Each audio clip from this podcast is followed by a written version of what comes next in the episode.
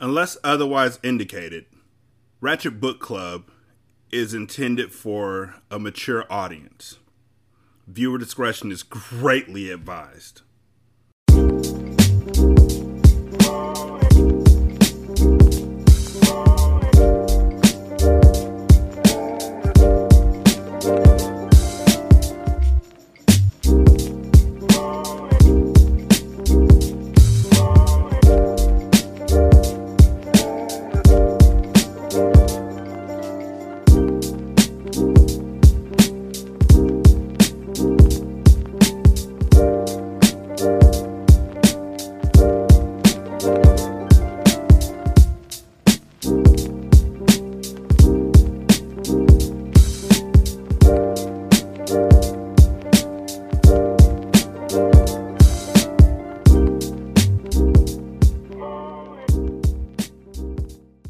Welcome to Ratchet Book Club, where we read hood classics and good classics. I'm Derek.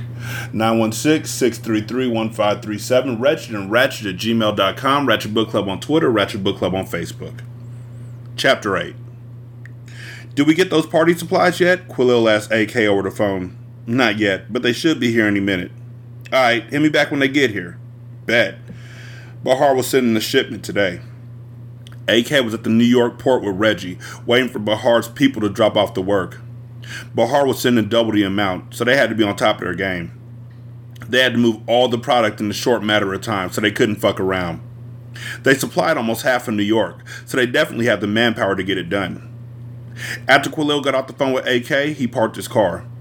Ashley was being released from the hospital, and he was picking her up. Quillil grabbed the flowers he bought for his little cousin from the pasture side and headed inside. Can I help you? The white female desk clerk asked Quillil. She wanted to help him in more ways than one. Shorty was eyeing him hard. Yeah, I'm here to pick up my cousin, Ashley Mitchell.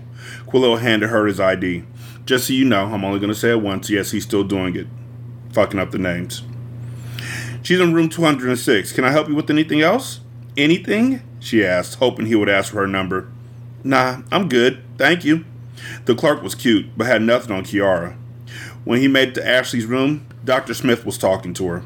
Hey, Doc, Quillil greeted him. Hello, Mr. Shelton. I was just telling Miss Mitchell what to expect for her rehab.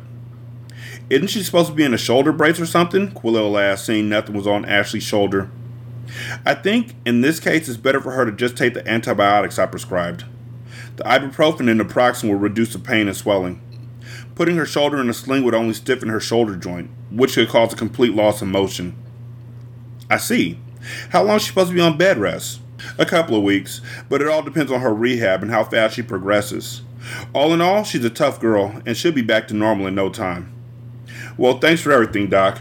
It's good to see brothers in the medical field doing great work. We appreciate you, Quillil said, extending his hand. Dr. Smith shook it. Thanks for the kind words, Mr. Sheldon. Here's my card if you guys have any questions about anything. Quillil took his card and stuck it in his pocket. Thanks, Doc, Ashley said, hugging him. No problem, Miss Mitchell. It was my pleasure. You guys take care, Dr. Smith said, leaving the room. Quillil got a wheelchair for his cousin. Thanks for the flowers, cousin. No problem. He helped her in the car and drove to his mom's place. Have the cops been back here to ask you any questions? No. They only came that one time. I didn't tell them much, other than it was two shooters. Quillil nodded. So when can I come back to work? Ashley asked. She wasn't trying to be cooped up in the house all day. Are you crazy? You're not going back to the shop, Ash. It's too dangerous right now. Besides, you're on bed rest. A job should be the furthest thing from your mind right now. But, no buts, Ash. You just got shot. You're not going back to work anytime soon. You have to get back healthy.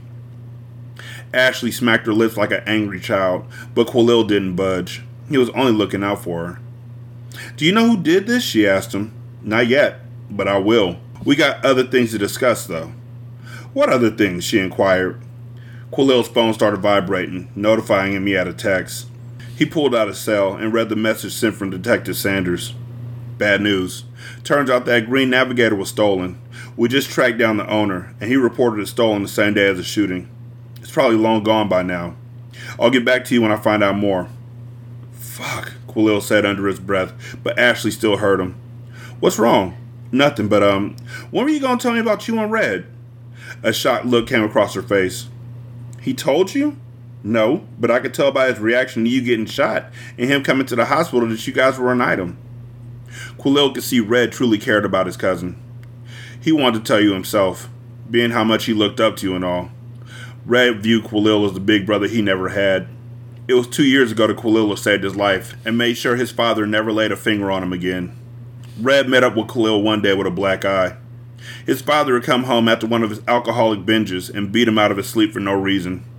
When Quilil questioned him about it, he tried to lie and said he fell down some stairs. But Quilil knew better. He continued questioning Red until he finally came clean and told him the truth about his father's abusive ways.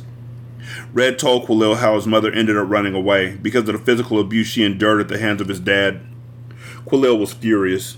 He knew Red's pop was a pastor and couldn't believe he was using his son and wife as a punching bag. Don't worry, little homie. I'll take care of it. He'll never lay a finger on you again. You got my word on that, Quilil said seriously. That same night, he made his way down to 137th Street to Friendship Baptist Church to have a chat with Pastor Redrick Sr. Choir rehearsal was going on, but Quilil was able to sneak in the back and barge into the pastor's office without anyone noticing. Excuse me, young man. Quilil slapped the pastor dead in his mouth before he could finish his sentence. He pushed him over the table and started punching him in the face repeatedly. Red's father was heavier than Quillil, but it didn't matter. Quillil threw vicious blow after vicious blow to the pastor's face and body, making him squirm and ball up like an infant. You won't be putting your hands on Red again, you hear me? Quillil told him. What? Who's Red? he asked, spitting out blood. Red disliked his government name because it was his father's. He hated being a junior. He started going by Red in the streets to separate himself and to create his own identity. But his father only knew him as Redrick. You are not that stupid. You are not that stupid. You couldn't have written him to be that stupid. Who is Red? Nigga, your name is Redrick. Who do you think Red is? It ain't you. Your son, Redrick. I know you like to hit on him and your wife, and that's why she ran away. His mama ran off because she couldn't take the discipline. I'm just teaching the boy some respect. Quilil wrapped his hands around his neck, choking the life out of him. Nothing but rage was in Quilil's eyes. Nothing would have brought him more joy than to kill the hypocritical pastor, but he let up. Don't go back home tonight. Matter of fact, don't go back home ever. I want you to leave town and never come back. And why would I do that? Because if you don't, I'll kill you. Don't push me, nigga. Quilil meant every word. He pulled out his gun and pressed it against Redrick Sr.'s temple. You brought a gun in the Lord's house? He had the audacity to say. Does the Lord condone you being a drunk and a domestic abuser? Quillil asked him. He didn't say anything. He couldn't. Leave tonight. I can't do that. Yes, you can. Now, I'm not asking. I'm telling you. Try me if you think I'm bullshitting, Quillil spat. He didn't care that he was in the church. Quillil would have blown his head off if need be.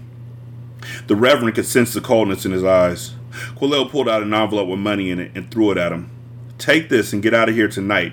I know you got a secret child in Philly. You might want to go there because you ain't welcome in Harlem or anywhere in New York for that matter. If I ever see you around here, you know what's going to happen. Got it? Redrick Sr. shook his head like a scared child. I got it. Red never saw his father again and couldn't have been happier about it. It's couldn't have, but I understand. I said the same thing Black said. Like, I understand this whole thing. Like, this whole setup of the way he's writing, I understand that. I just don't understand the lack of comments and shit. Although Quilil never told him what happened that night between him and his father, Red knew he handled the situation just like he said he would. Red is like a little brother to me. I think you two are perfect for each other, Quilil told her. Really? Ashley asked. Yeah, thanks, cousin. I know we're young, but I love him. Love is love, no matter how young or old you are. I can tell both of you guys genuinely care about each other, and at the end of the day, that's all that matters. Quilil saw a lot of himself in Red, just when he pulled up to his mother's house, AK called him. What's good? He answered. It's time to party, AK said, referring to the shipment being received. You already know what to do.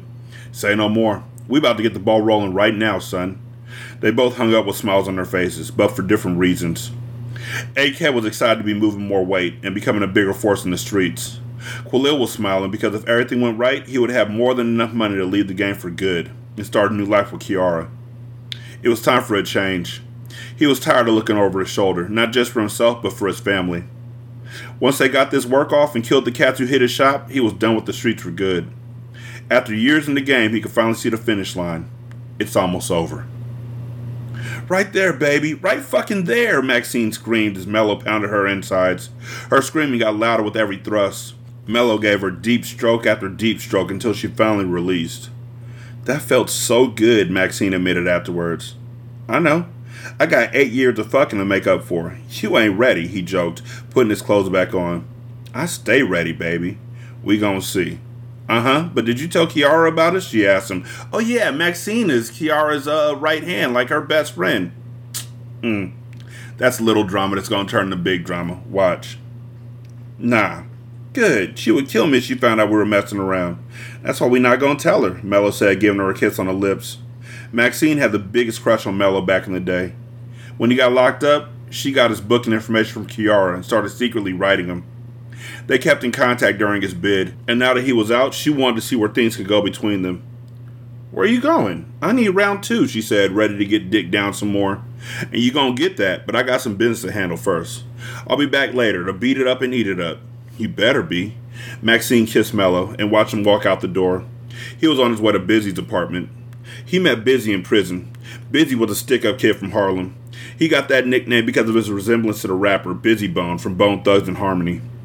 Busy got jumped in the cafeteria one day by some niggas, and Mello came to his defense, pretty much saving his life. From that day forward, they built a friendship and agreed to link up and work together on the outside. Now that they were both free, it was time to get to work. Mello knocked on the door. No one answered right away, so he knocked again. What's taking this nigga so long? He was surprised when a woman answered it. Can I help you? She asked Mello in the doorway. Shorty was fly. Mello couldn't take his eyes off her huge titties and tight booty shorts she was wearing. Uh, yeah, is Busy here? I'm Mello. Oh, so you're the infamous Mello, huh? I've heard a lot about you. He's in the back. I'm Kim, his older sister. Okay, Mello's about to fuck her. She introduced herself. Nice to meet you, Shorty, Mello said, shaking her hand gently. He didn't know Busy had a sister, but he was glad she did. Kim was a petite, dark skinned female with a Halle Berry cut. Her skin was the epitome of melanin, and her body was banging. Maxine was cute, but Mello had a thing for chocolate skinned women. He walked inside and sat down. Busy should be out in a second. Can I get you anything? Water? Soda?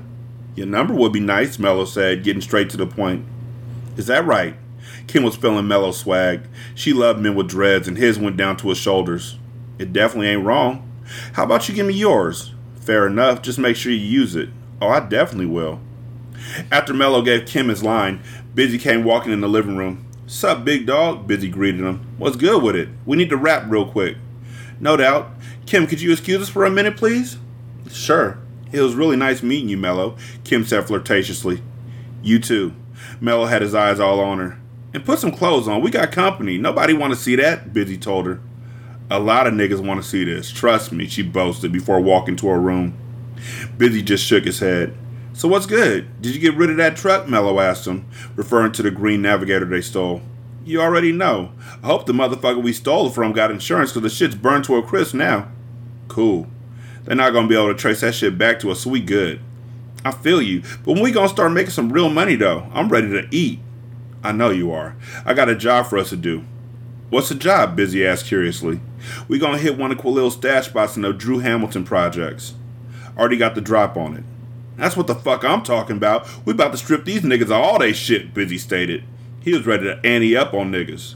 My homeboy Rich that I was telling you about's about to come through too. Good. He can roll out with us. It's time to get this paper, Mello said, rubbing his hands together like Birdman. yeah. Y'all know the Birdman rub. Chapter 9. Going forward, I'm not going to go out of my way to pause on the commas and everything because I know where the commas are supposed to be and where they're not, so we're good with that. It was pitch black when Mello pulled onto Frederick Douglass Boulevard. No one was outside. The block was quiet. Busy rode shotgun while Rich sat in the back. He parked the car and turned it off. Alright, look, they stash house on the second floor, apartment 2E. I don't know how many niggas gonna be in there, so be ready to bust y'all shit as soon as we bust in that bitch, he instructed them. I stay ready to bust mine, Busy said. Facts, Rich added. They hopped out and ran into the building. Mello saw Dennis coming down the stairs. Sup, young blood? He greeted him. Mello noticed a small amount of powder he had on his nose. Sup, homie? Where you coming from? Mello asked. 2E, he said, smiling, showing his chipped teeth. How many niggas up there right now? Now that's gonna cost you, young blood. Mello laughed. You killing me, old man. Here. He pulled out two $20 bills. It's only two right now. Reggie and Kevin. But if y'all trying to rob the place, I wouldn't do that. Quilil and AK ain't nothing to play with. The day I take advice from a dope fiend is the day you see Snoop Dogg blood walking. But you took advice from the dope fiend to get the room information and everything. Like, is that advice or is that just information? Taking information from a dope fiend's cool, but taking advice from a dope fiend, no. Okay, cool. Got it. Busy and Rich laughed. You funny, young blood, Dennis shot back. Mello had an idea. Look, I'll give you another 20 if you take us to the apartment and knock on the door for us. We'll handle the rest. I don't know about all that now. I'm a smoker, not a fighter. They all looked at him crazy. The fuck you talking about You're not a fighter? Busy asked him. Yeah, we ain't asking you to fight shit. You just helping us rob these niggas, Mello told him. I don't know, man. Dennis didn't want any of this to come back to him. If Quilil ever found out he helped get his people robbed, he would surely kill him. I know it'll sway you. Mello reached in his pocket and pulled out a small bag of cocaine. You help us, and this is all yours, he tempted Dennis, waving the bag in front of him. Dennis bit down his bottom lip, shivering at the sight of the nose candy. He loved drugs more than money, which was true for every hardcore addict. Okay, follow me and keep it down. They walked upstairs with their guns drawn. When they reached 2E, Dennis knocked on the door. Who is it? A voice yelled on the other side. He sounded annoyed. It's Dennis, young blood. I think I left my wallet in there. Yo, crackhead ass always losing shit. Hold up. As soon as he unlocked the door, Mello came barging in with Busy and Rich behind him. Reggie was counting money at the table when Mello put the gun to his dome. Put all that shit in the bag and don't try nothing stupid, he demanded. It was stacks of money on the table. Mello's eyes lit up at the sight of it. Alright, nigga, chill, Reggie said, putting the money in the bag like he was told. He was caught slipping and had no choice but to do what Mello said if he wanted to live. Busy and Rich had Kevin on the ground with his hands behind his back. Don't move, nigga, Busy yelled at him. Come up off that jewelry too, son, Mello added. Reggie had a Rolex on his wrist and a shiny gold chain around his neck. He was hesitant about giving his jewels up until Mello cocked his pistol back. Okay, cocked his pistol backed? Back, B A C K, but you know what? Nigga, you heard what the fuck I said. Run me that shit. Reggie started taking shit off. Mello turned his head for a brief second, and Reggie tried to reach for the gun he had hidden underneath the table. But Mello peeped game and pulled the trigger, blowing his head off. Stupid motherfucker, he spat. Reggie's body dropped to the ground. Mello didn't bat an eye. Kill that nigga too so we can get the fuck up out of here. Any last words, nigga? Busy asked Kevin, mocking him. Suck my dick, Kevin said cockily. Busy and Rich sent a slew of bullets through him. Let's bounce before them boys show up, Mello said. He grabbed a bag of money and jewelry and they ran out of the apartment. You ain't gonna you ain't, you ain't gonna grab the drugs though. You just gonna lead him there? Okay, maybe you about to set Dennis up for a double murder. Quilil was sitting in his office at the club going over some numbers with his lawyer Frank. The club is doing well. I've really been thinking about opening up one in Los Angeles. I know a guy that's a promoter out there, and he said I can make a killing. What do you think? Quilil asked him. Frank was a well respected criminal defense attorney. Frank defended a lot of Black Panther members in the 70s. He was paid to win cases, and he did his job extremely well. I think that's a great idea, Quilil. Hollywood is a great place for nightclubs. I know a great real estate agent out there, too. She's amazing. Whenever you're ready to make the move, let me know, and I'll set up a meeting. Good looking out, Frank. You always on point when it comes to business. They were interrupted by AK barging in the room. Quilil could sense something was up. We need to talk. Now, AK told him. Can you excuse us, Frank? It's okay. I was just getting ready to leave. I'll talk to you later, Quilil. Good to see you, Aaron, Frank said, patting AK on the back before leaving. His name is Aaron, so AK doesn't stand for him using an AK that he never uses? Okay, cool. Makes him feel better, but still. If my name was Peanut Butter, I better be eating peanut butter. I wasn't to leave y'all hanging on that. What's the deal? Quilil asked curiously. Some motherfuckers just hit us at one of our stash houses. Where? Drew Hamilton. They killed Reggie and little Kevin, man, AK said sadly. Not Reggie and Kev. Fuck, Quilil lamented. He walked around his office trying to fathom the news. Reggie was his boy, and loyal as they came. Kevin was young and still had his whole life ahead of him. Shit is all bad. Those were my niggas. Niggas gonna have to pay for that straight up, AK stated angrily. Who did this shit? I don't know, but it's gotta be the same cast that ran up in the shop, right? AK asked. Quilil nodded. We gotta shut shit down the Hamiltons until things die down. Already done. 12 over there thick right now. They ain't gonna find shit though. I talked to Sanders earlier, and he told me they found that green navigator burned up in the woods somewhere, so whoever's behind this don't want us to find him. Fuck that. We find their asses. Them motherfuckers don't know who they fucking with. AK was ready for war. With whom, my nigga? You don't know who the fuck you dealing with. Matter of fact, y'all better figure it out quick. In this book, I mean, the author better start dropping off clues quick because otherwise y'all gonna get picked off one by one which is fine to me, but still, it's going to make for a quick read. We might need to hire some bodyguards, Quilil suggested. Shit, my bodyguard right here, AK replied, pulling out his Chrome Smith & Wesson 40 caliber. We all strapped, but we ain't got eyes in the back of our heads, AK. I hear you, Q, but I don't know about a bodyguard, though. AK didn't want someone following him around like a kid, knowing his every move. You still letting that Knicks player have his birthday party here this weekend? He asked Quilil. After hearing the news about Reggie and Kevin, Quilil wasn't in the mood for any parties, but this was his job. As much as Leslie, Reggie, and Kevin's death hurt him, he had to continue on. Yeah, the contracts are already signed.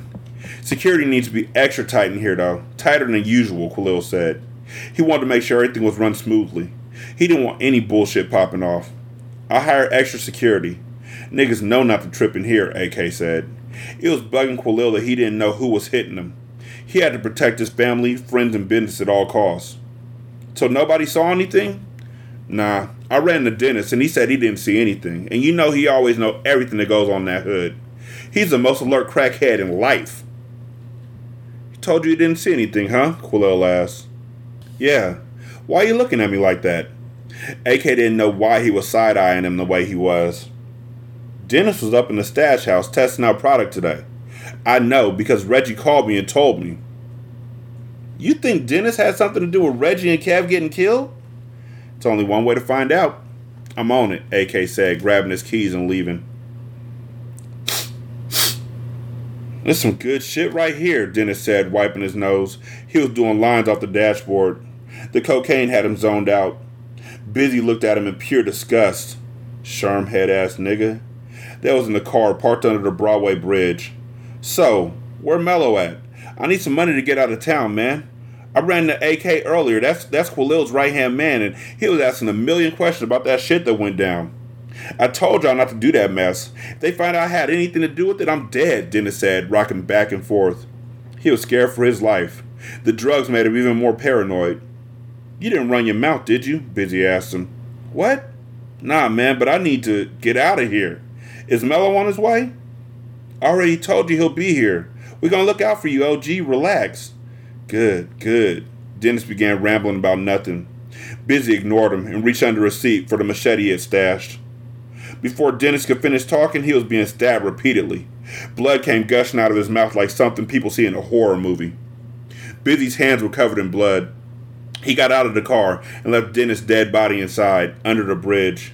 He put his hands in his pockets until he found a bathroom to wash his hands of all the blood on him. Then he got on the train. He hit Mello on the way. Talk to me, he answered. It's done, Busy told him. Good. Did anybody see you? Hell nah. We good. Alright. I'm headed OT to handle some business. I'll be back tomorrow. I can't roll with you? It's just a quick turnaround. Stay here and lay low till I get back. Mello was on his way to DC to meet with an old friend. Chapter 10 Damn, girl, did you have to up the whole damn mall? A bitch tired. Maxine complained, dropping the bag she was carrying. She sat down on one of the benches. Get your ass up, Maxine. You know I don't be chilling out here like that in front of these thirsty ass niggas. Hold up, Key. I need to catch my breath right quick. Fine, Kiara said, sitting down next to her.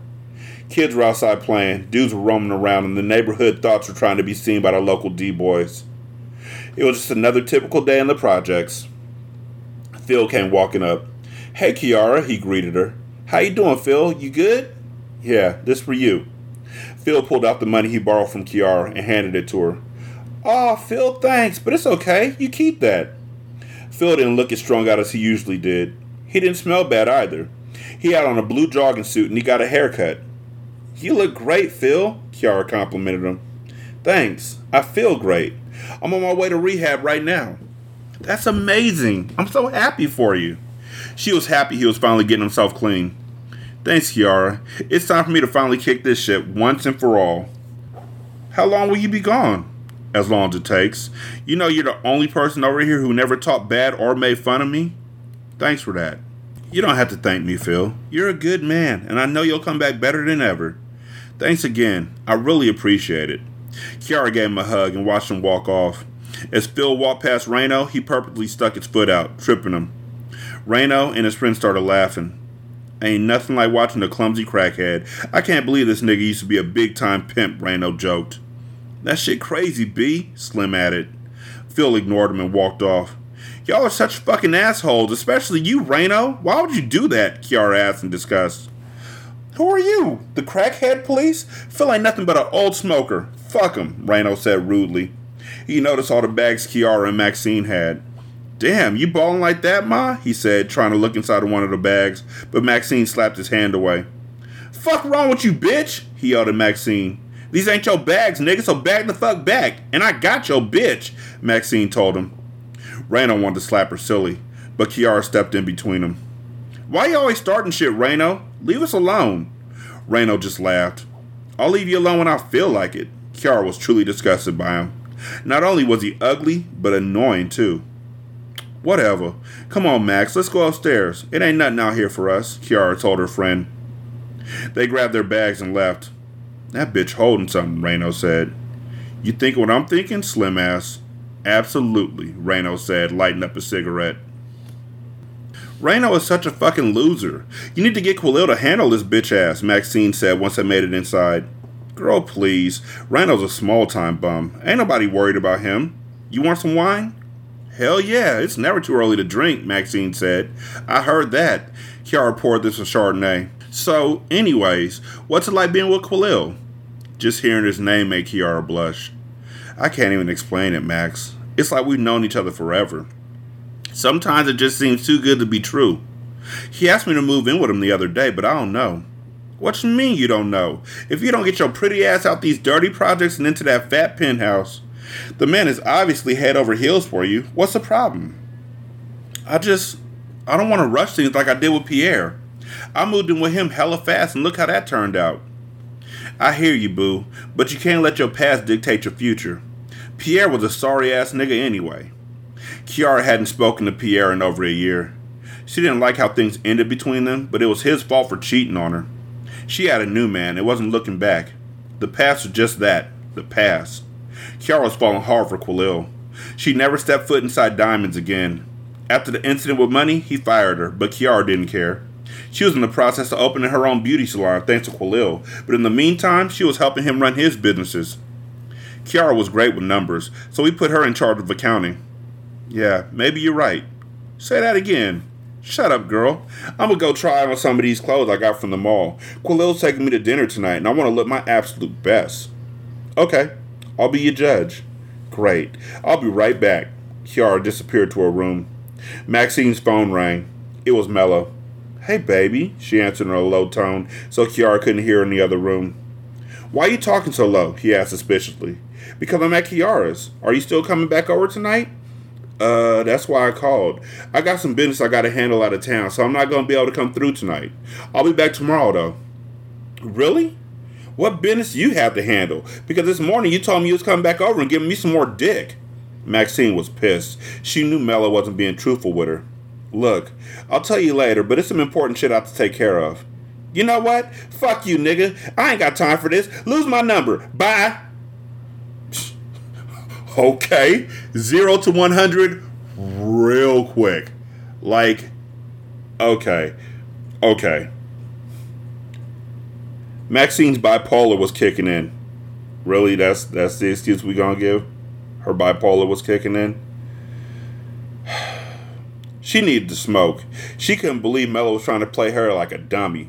He tried calling back, but she hit the ignore button on his ass.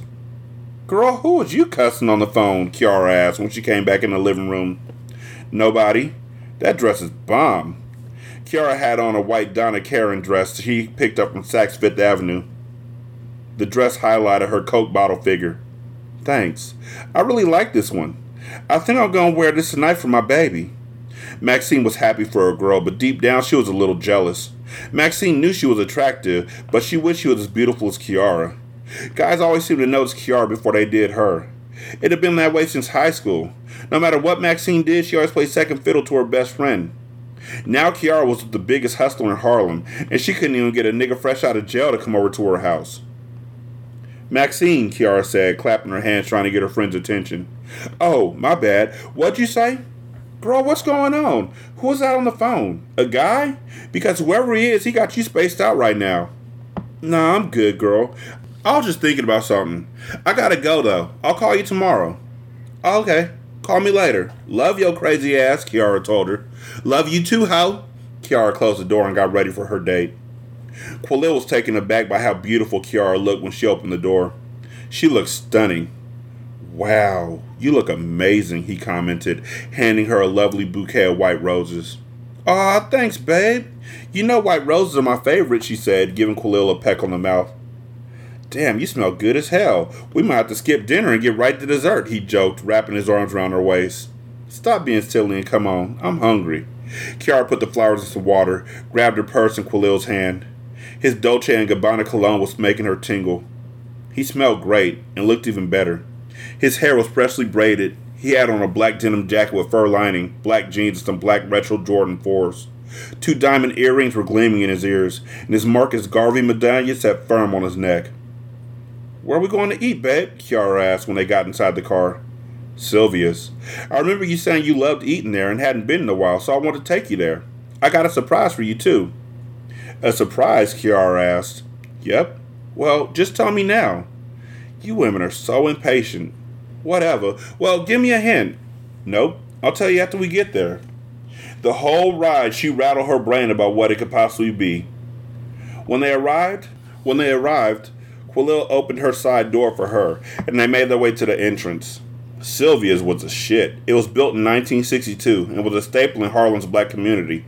Musicians, actors, and athletes frequented the soul food spot.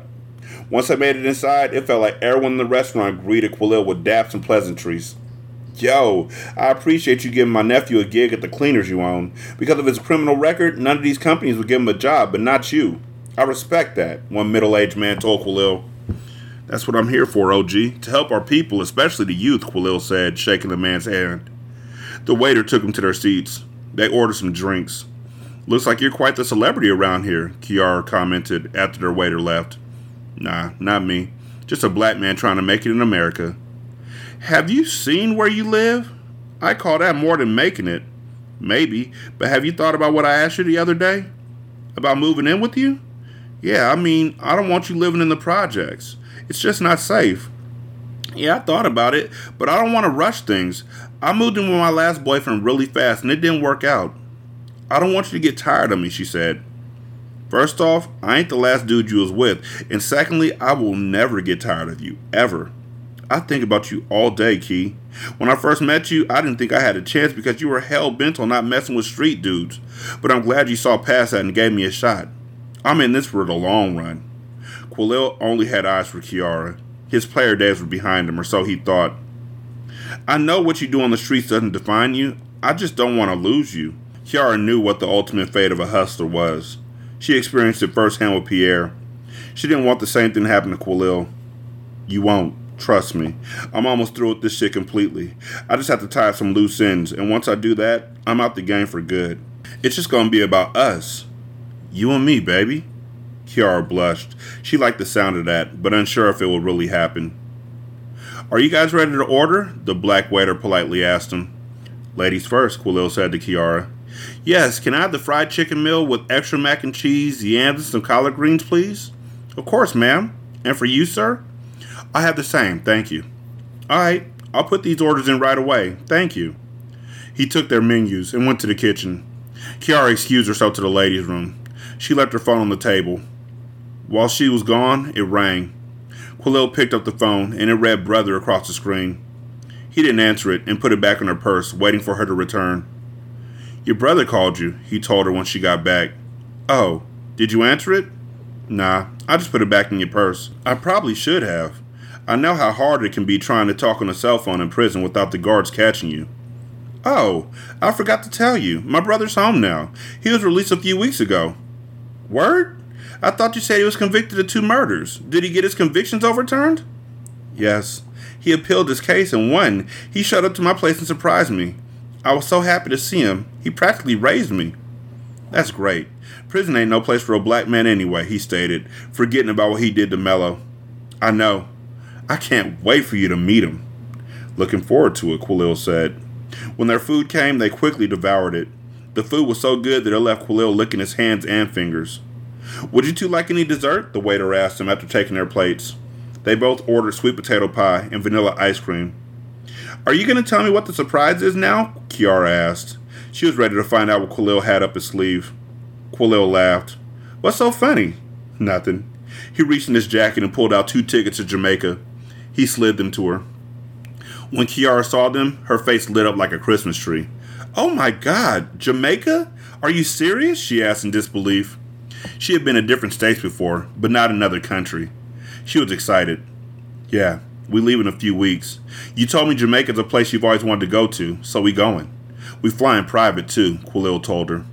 Thanks, baby. I'm so excited. I can't wait, she said, giving him kiss after kiss. After they were finished eating, Quilil drove her home and walked her to her door. Are you sure you don't want to spend the night at my place tonight? he asked her. You know I would, babe, but I have a hair appointment early in the morning, and we both know if I spend the night, you and I won't get any rest. Okay, but I really want you to consider moving in with me. I will. Quilil leaned in and kissed Kiara goodnight. Their kisses were always filled with so much passion. I'll call you tomorrow. I'll be waiting, Daddy. Kiara closed the door and went to put her pajamas on. About ten minutes after Quilil left, there was a knock on the door. She figured it was Quilil coming back to take her home with him, but as soon as she walked to the door, it was kicked open. She fell down. Two masked men came running in with guns. Where the fuck the money at? One of them yelled with his tool aimed directly at her. Kiara couldn't see his face, nor did she recognize his voice.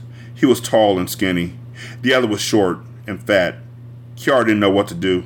She was scared, but did her best to remain calm. Oh, so this is how Quilil and Mello go and find out about each other at the hospital for Kiara. I don't have any money. Wham!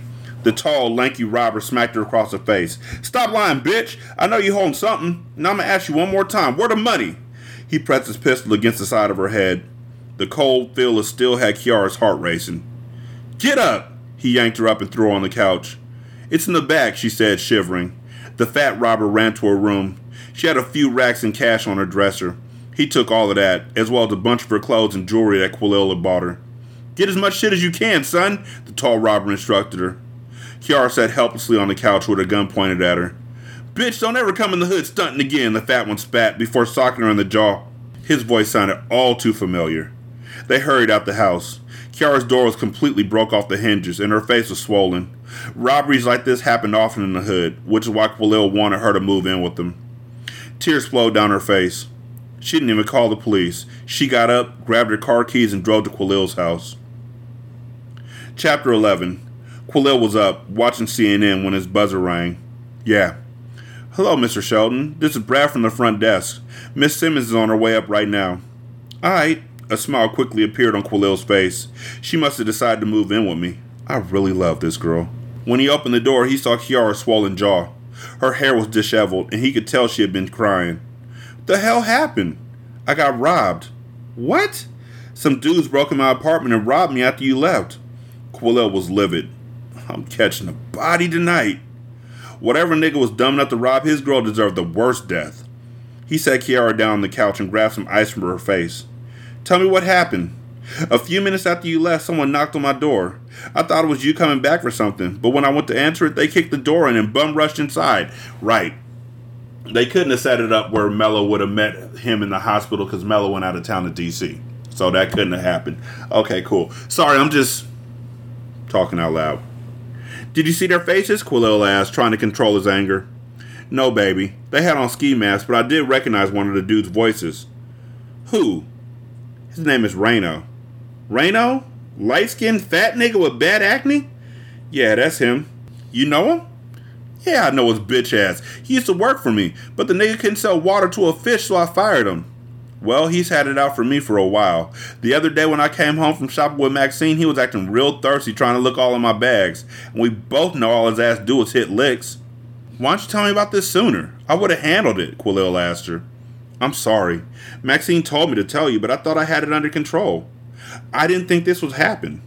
It's cool. I'm gonna fix this. These niggas robbed the wrong one today, Quilil said, grabbing his jacket. Baby, don't worry about it. The stuff they took is replaceable. Nah.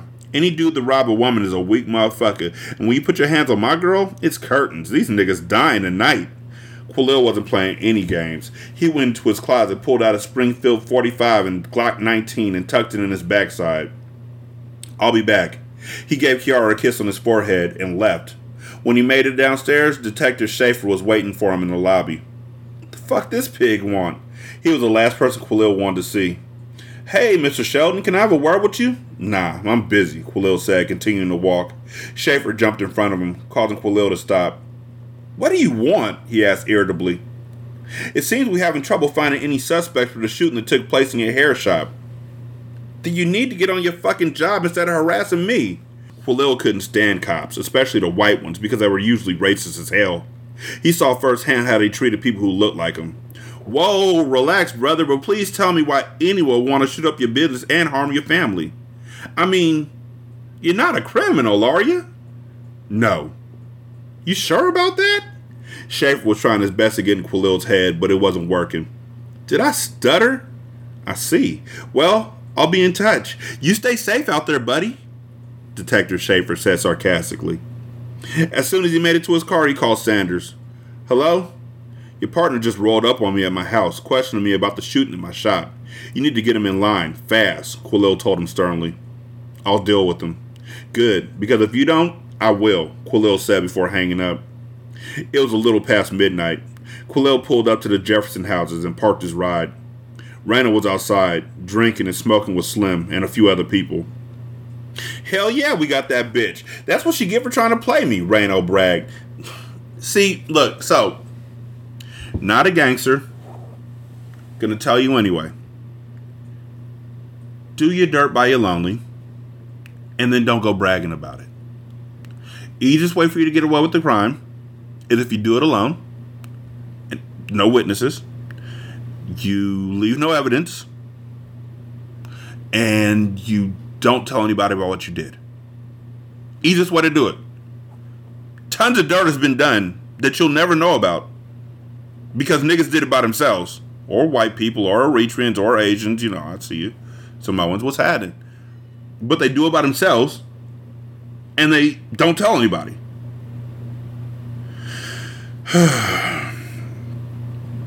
Hell yeah, we got that bitch. That's what she get for trying to play me, Rano bragged.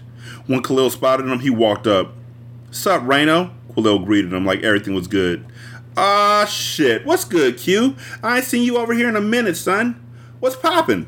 Same shit, different toilet. You trying to work? I got a job for you, Quilil told him. Rano was geeked. Hell yeah, I'm trying to work, B. And trust me, it ain't gonna be like last time. I'm gonna hold my weight. I know you will. Ride out with me real quick so we can discuss some things. No doubt.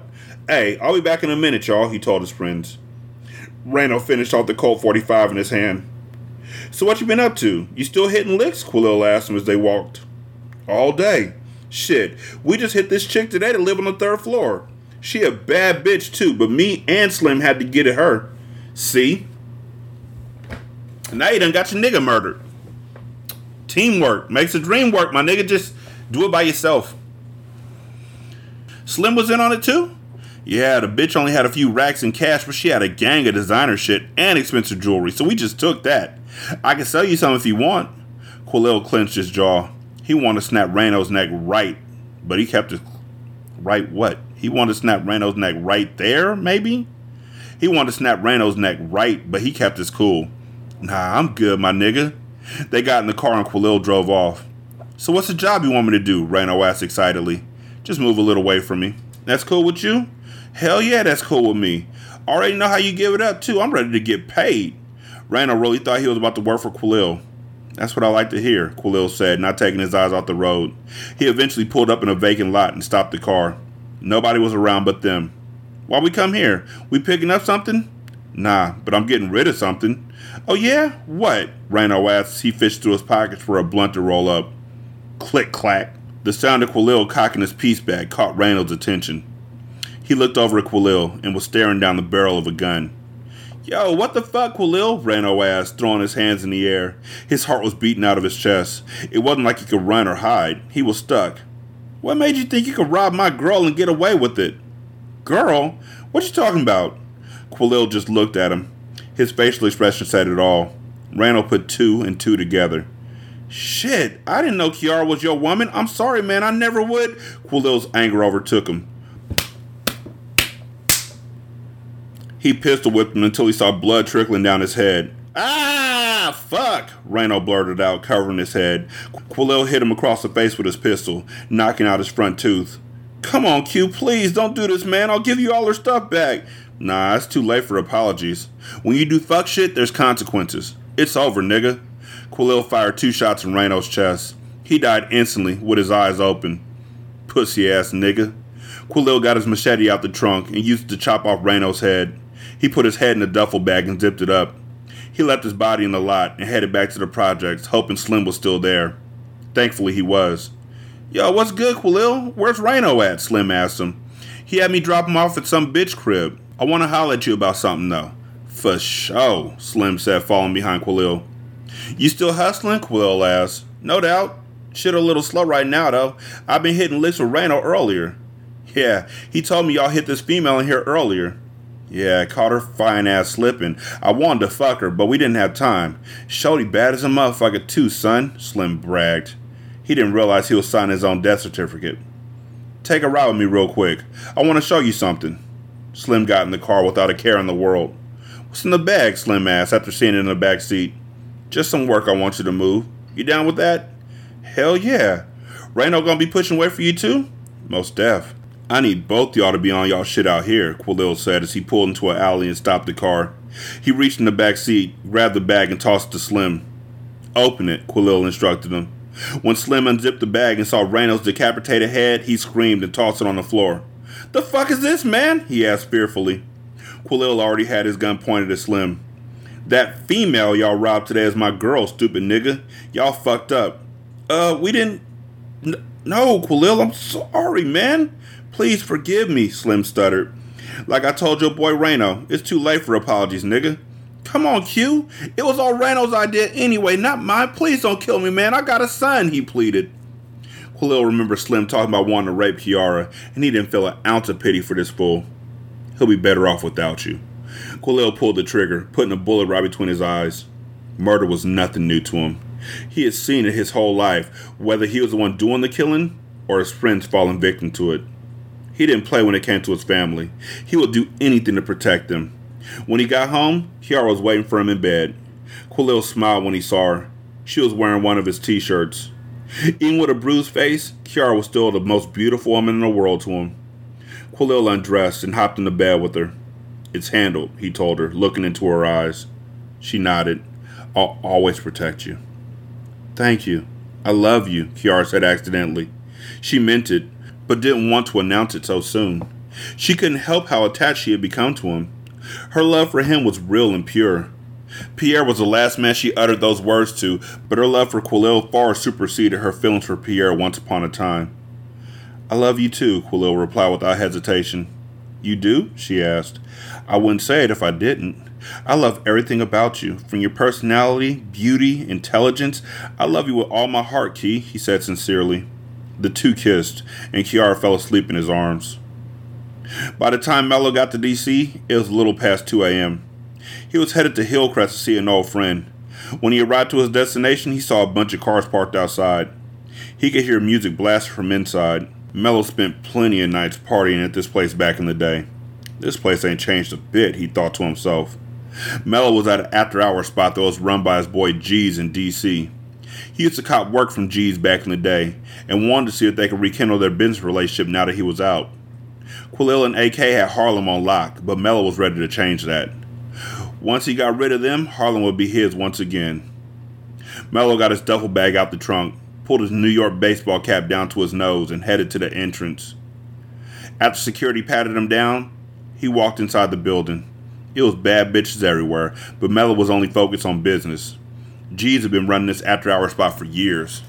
There were gambling tables for the fellas, twerking contests for the women, and a bar for people to get their drink on. G's was that nigga in DC. Everybody in the DMV came to his spot to have a good time. He threw the best parties. Mello made his way through the crowd.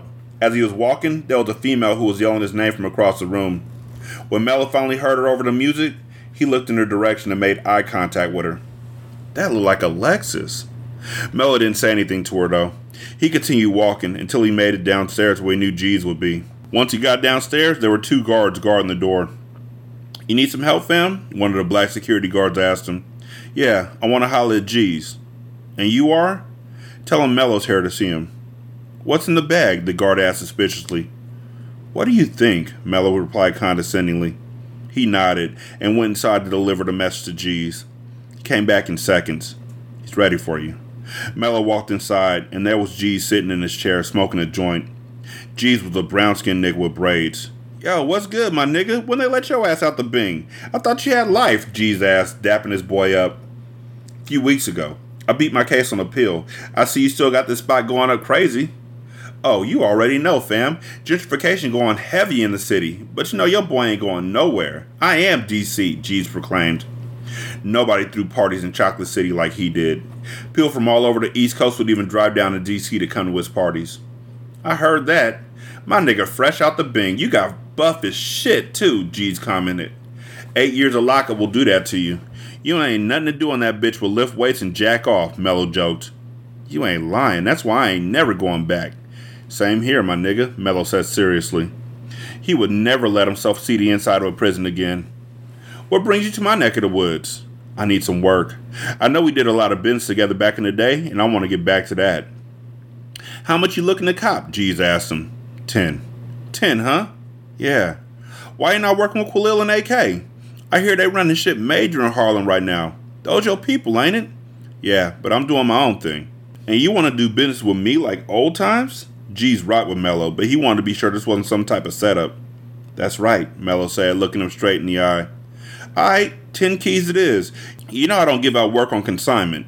You my boy and all, but it's 15 a key. No doubt, Mello said, putting the duffel bag on G's table. It's all there, he told him. G's opened it and saw all the cash inside. He looked back up at Mello. How you get bread this fast and you just got out? You rob a nigga or something? He asked. Does it matter? Mello shot back. Not at all. He opened his safe and got out the dope for Mello. As soon as Mello put his hands on it, it was like reuniting with an old girlfriend. G's handed him a knife. Mello cut it open and stuck his finger in the coke. He moved it around his mouth. It instantly numbed his jaw, letting him know some grade A shit. That's him. That's just the shit I've been looking for. Good looking out, Mello said excitedly. It's all love. You sure you don't want to stay and turn up with us? It's a gang of pussy in this motherfucker tonight.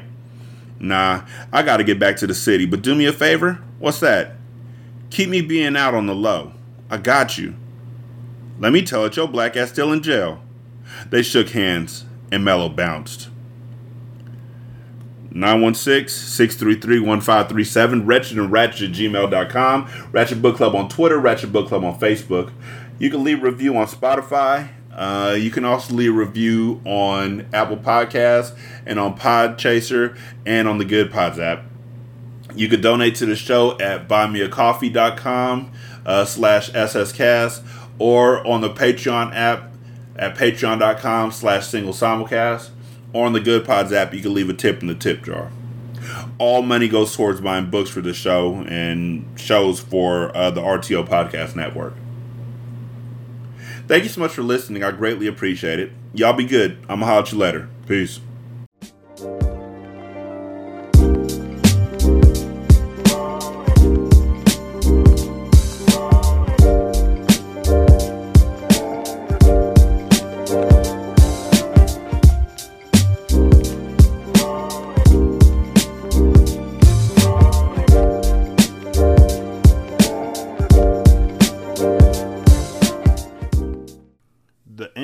And outro to Ratchet Book Club is by That Kid Garan, and it's called Goodbyes. You can email him at tkgbeats94 at gmail.com for more information on how to lease this beat. This is Single Simulcast.